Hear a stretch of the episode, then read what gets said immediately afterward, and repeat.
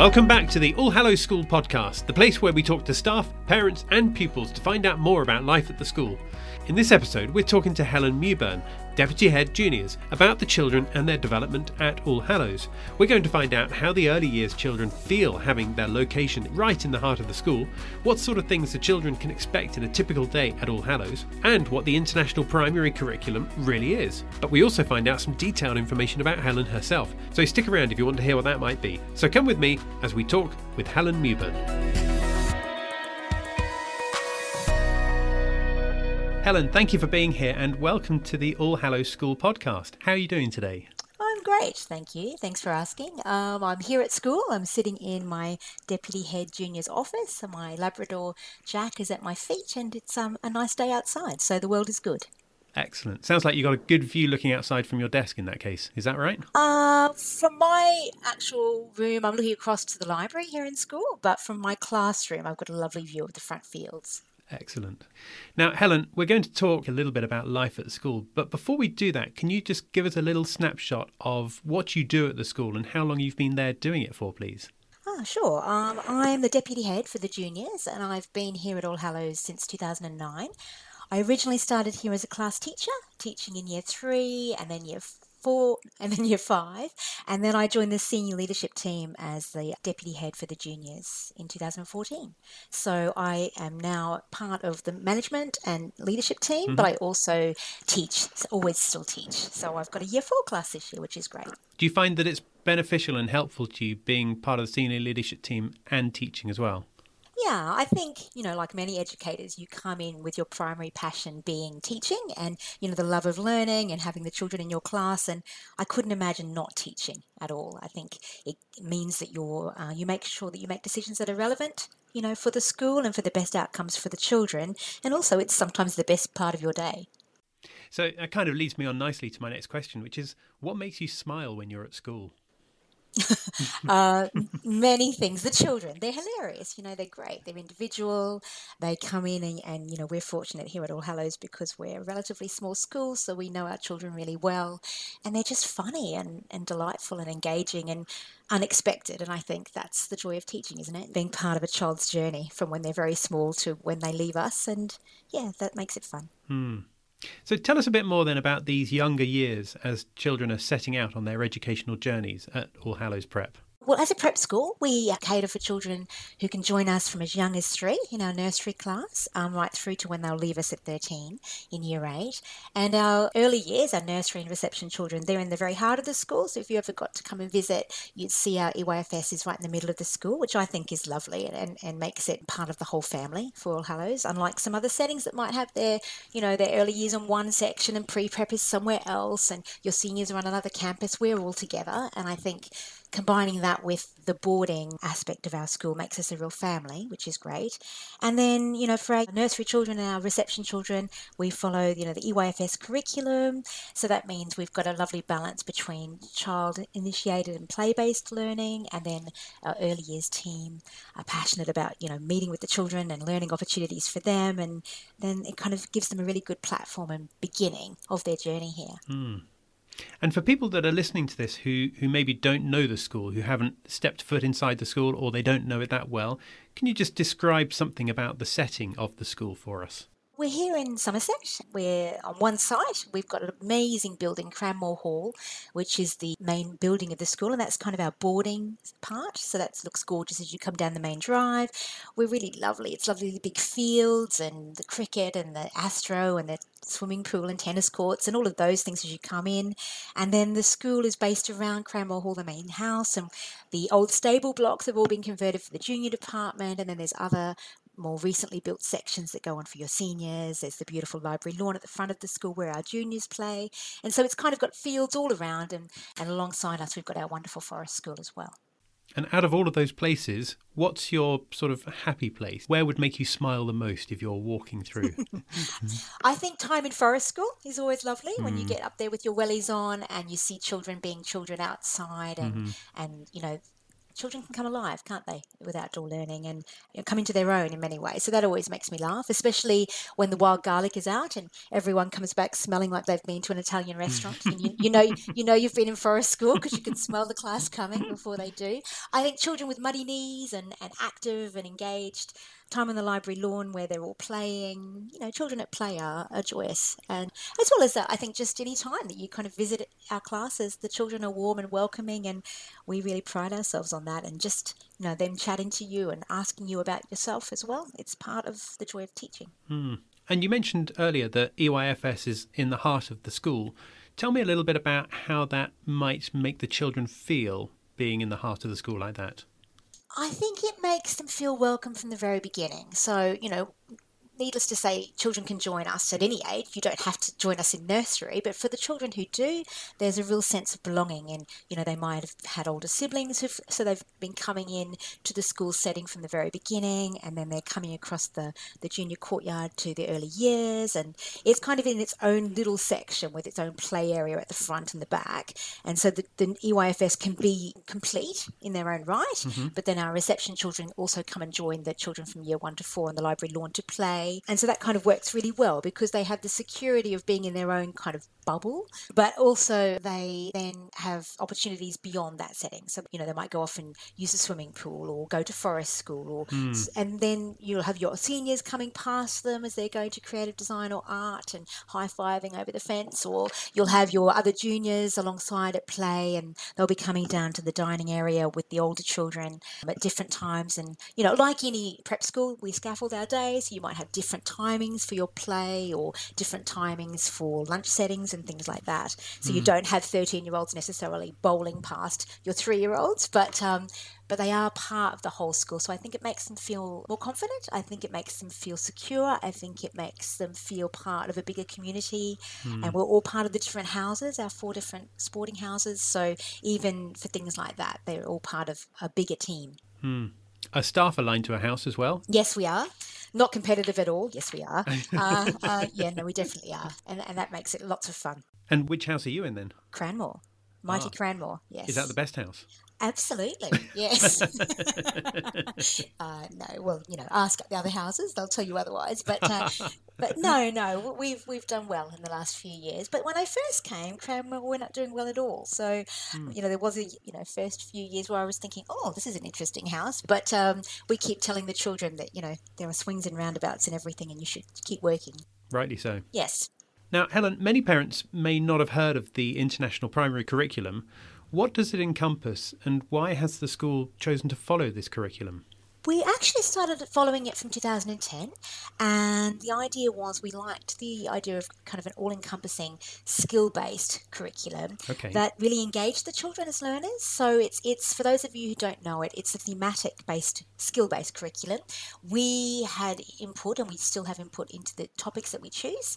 So we follow it from our year one to year five here, mm-hmm.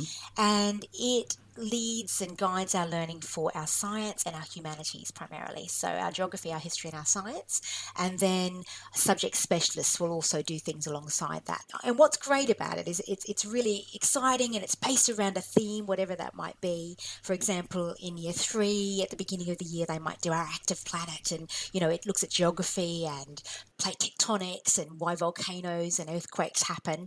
And then we always in year three used to study history and ancient Rome, and being so close to Bath, that was a wonderful opportunity to go and visit the baths, and we didn't want to let that go. So what we have done here is we've kind of made it our own. We haven't just picked up the I P C and done exactly what is on offer with that curriculum. We've morphed it and changed it. So we kept um, our active planet, but then we decided we wanted to keep going to the baths and our study of Rome. So we built in studying Vesuvius and the, the eruption of Vesuvius, and that gave us a perfect link into the historical aspect. So we kind of went back to that, and it works really well. You know, then in the next term they'll do rainforests, and we do about sustainability and habitats. And in year four, another one might be chocolate, and we're looking at fair trade and, you know, the importance of sustainable farming globally. And year five, a brilliant one at the beginning of the year is the Go With The Flow, which is the study of river systems and mm-hmm. water, and we link that with the start of the year, a trip to the River Wye, and then the children stay overnight. We have a Y H A just for us, and it's a brilliant start to year five. They go canoeing down the River Wye, they learn about river systems.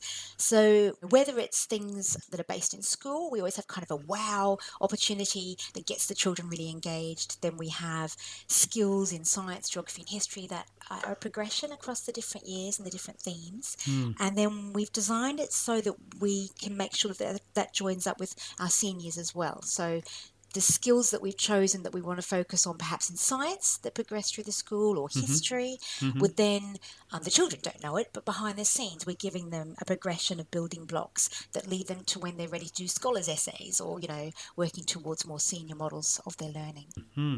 And how do you think the children are changed as a result of doing things like going to visit the baths? I think it's important because, you know, we are here in Somerset and perhaps, you know, we're not as connected as other parts of the world. And so we've got to remember that, you know, whilst we might be fortunate to live in this beautiful part of the world and come to this particular school, we've, we're global citizens. And I think that was a really important part of the I P C as well, the international mm. mindedness aspect of it. Mm. And so we want to make sure that we're making links to understand who we are as individuals and as part of our school, but also, you know, our responsibility as part of this community and then as part of the wider, you know, the U K and then our part in the world and, and perhaps the decisions that we might be making here that have an impact on the planet mm. and, and, and the future. And we've had, you know, some really exciting opportunities and often really child-led. One that comes to mind was um, when we're doing a rainforest theme, it linked perfectly because he's from the Huni Kuin people in the Amazon, and he was talking at um, the Glastonbury Festival actually, and then managed to come to talk to our children on the assembly. It was just incredible to have this man whose village is, you know, a four-day boat ride from the nearest place near the Peru border mm. coming to talk to our children, you know, with interpreters interpreting to, to talk to us about the importance of the rainforest and, and the Amazon and, and that kind of lent to a, a project that we then started where our children asked a whole lot of questions and it was filmed and then it was being sent to the Huni Kuin people as part of this Novo Future, New Future project. We're then hoping that those questions will be asked and then answered, and then the children there can ask questions about our, our kids. And those kinds of opportunities linked with our Eco Council were just amazing. You know, we want our children to be connected to the world and we want them to understand that the choices that we make here have an impact. Hmm. And how about the residential stays that you talked about? How do you think that changes the children? And do you think that that creates memories that they'll always remember? Yeah, absolutely. We have a residential program that works its way up through the school, and in year three we don't go beyond, but we have um, a child parent camp, you know, where mums and dads come in and set up a tent in, in the fields in the summer. Oh, brilliant. Yeah, it's great. And then we go up to forest school and they all make, you know, wild wild garlic pizzas and different things and, and have games and activities overnight. So that's not a lot, but they do really remember it. And then, you know, the year fours will have different activity days and things. The year fives had their overnight. And then as they move up, there's more opportunities for longer camps right through to our seniors who might be going off and actually camping mm. for the week after they've done common entrance. And I think I think it's not only kind of a rite of passage, but it gives them independence. It, it, it's got those lovely bonding memories of, of funny times and interesting things. And, mm. and that's what you should think of when you think back on school. Mm, mm, absolutely right. Just thinking back to my own education, it's those sort of events that tend to stick in my mind the most. And I imagine that's quite normal for a lot of your children too. Yes. I remember when I first started doing this and we, we cancelled the year three camp because there was, you know, a threat of lightning strikes and things. And it was my first thing with the, you know, the deputy head with the juniors. And it was this big decision to think, well, we've got to keep them safe. So we'll mm. have to cancel it. And of course the storm never came. And, you know, I was in big trouble, big trouble. So that, that year group never let me forget it. But um, yeah, anyway, but we always, you know, we always make decisions obviously based around the children's safety, but you know, those things are important to them. Mm. So what gives you most satisfaction in your role, would you say? I think it's very much being part of the learning journey for, for young people. I think there's a real privilege in working in a place where you have the children for longer mm-hmm. and, you know, to watch that growth and to watch the children, you know, you remember them in year two or year three, you know, when they start doing games in year three and they can't even find their hockey socks, let alone their kit bag. And, you know, hockey is the winner because you're going that way and sticks down and put those mouth guards in mm. and watch those teeth. And then you remember those children who couldn't find a sock and then you watch them as year eights on prize giving and they're these, you know, lovely young individuals who are ready to go on to the next part of their journey and take on the world, being part of that and, and working in a place where you can, you know, all of the children and they know you, and you can watch that growth, and you can be part of perhaps moulding and helping and guiding them to being kind and caring people. You know, that that's that's important, and not everyone gets the chance to do things like that. Mm. So that, I think that's, and also I think perhaps, you know, we're really lucky because we work in an independent school, and what that gives us is perhaps more choice in terms of what we decide to do with the children, and, okay. and, and the future of of education, and making it relevant and making it child-centred, and trying to make it for each individual, because sometimes, you know, not, not everything fits all children, and to have the luxury of being able to adapt what you're doing to kind of find the light in each child is um, is great. And, and having Doctor Richards as head, as educational psychologist, is a big part of that. So that makes it exciting too, because the decisions that we make are not the latest fad. It, it has to be based on, you know, evidence-based research, and it has to be for the, for the best outcomes for the children as individuals and as learners. Hmm. So how would you sum up All Hallows then? Oh, um, I think it's a kind, caring place that has a passionate group of people who work together for the best outcomes for the children. And I, I just, it's a home. And I think, you know, we have a real culture of forgiveness, and we want the children to leave us with resilience and independence and all of those qualities and skills for life, that they're empowered to be the very best that they can be. And, you know, we're not perfect, no school is, but we try to do our best, and, and you know, what's driving us are the best outcomes for the children and for each other, and that makes it exciting. Hmm. That sounds perfect. It really does. So, Helen, we've learned about the school. We've learned about what the school is doing in the world of education, but I'd love to give people listening a little bit of insight into you. So oh, I've got a couple of questions just for you now. Okay. If you could go back in time and talk to your younger self just beginning your career, what might you say to yourself? Have more faith in yourself. Um, believe that you can do things. Uh, perhaps not even just my younger self, even now. Um, know that you have something to offer, and, and don't be held back by a fear of failure. I mean, we talk to the children all the time about being resilient and, and having a growth mindset and being independent. And, and then sometimes in your own life, you don't always make those choices, or you might have doubts and fears. And so mm. I think knowing that you can do it, and knowing that you are capable of, of a lot, and that you ha- can have an impact on others, and having faith in that journey is important. Mm. I'm sure we all get imposter syndrome from time to time, don't we? Yes, we do. Okay, what was the best summer holiday you ever took? Oh, dear. Um, lots of childhood memories of summer holidays, camping at the beach in Australia, uh, lots of playing cards with family and fishing with Dad, and uh, mm-hmm. that that's a pretty idyllic part of my childhood growing up. Not at Christmas, too hot, but the other holidays. Here, um, holidays in France. Really love to go to France. And, Great country. And, and see really different is. culture, different food. Um, I was a nanny in Istanbul for a time, so having time in Istanbul and working for a Turkish family and seeing other cultures has always excited me. And I think just knowing that people are people the world over, and mm. that parents want the best for their children, and teachers want the best for their classes, and regardless of your economic background or perhaps your accent, that, you know, we're all part of the world, makes it um, exciting. Comes back to global citizens again, doesn't it? It does, it does. I think um, that was part of the appeal when I first moved to Somerset and liked the look of this school, the idea of um, a holistic curriculum, and, and that we're all part of the planet. Awesome, that's perfect. Well, look, we need to bring this to a close in a minute, but for anyone who's heard anything and might want to get in touch with any sort of follow-up questions, what's the best way for them to reach out either to you or to the school? Oh, just come and see us, because we'd love to share All Hallows with you, and I think it's... I don't know. You have to visit it to really feel it, but it's a very special place. It sounds it. It really does. Helen, thank you so much for being with us today, and for being so willing to open up and talk on this episode. I really appreciate it. I appreciate your time. Oh, thank you. Um, thanks for having me. So that was Helen Mewburn, Deputy Head Juniors at the school. A big thank you to her for coming onto this episode of the podcast. Now, don't forget that if you have any questions at all, you can contact the school. Helen says just pop in and go see any of the staff in the school. They'll all be happy to help you. And also, if you haven't followed this channel yet, then now is the time to do so, because then when each episode is released, you'll just receive a small notification to let you know that it's there. So go and do that. But in the meantime, thank you for listening to this episode of the podcast, and we'll look forward to seeing you again soon. Bye for now.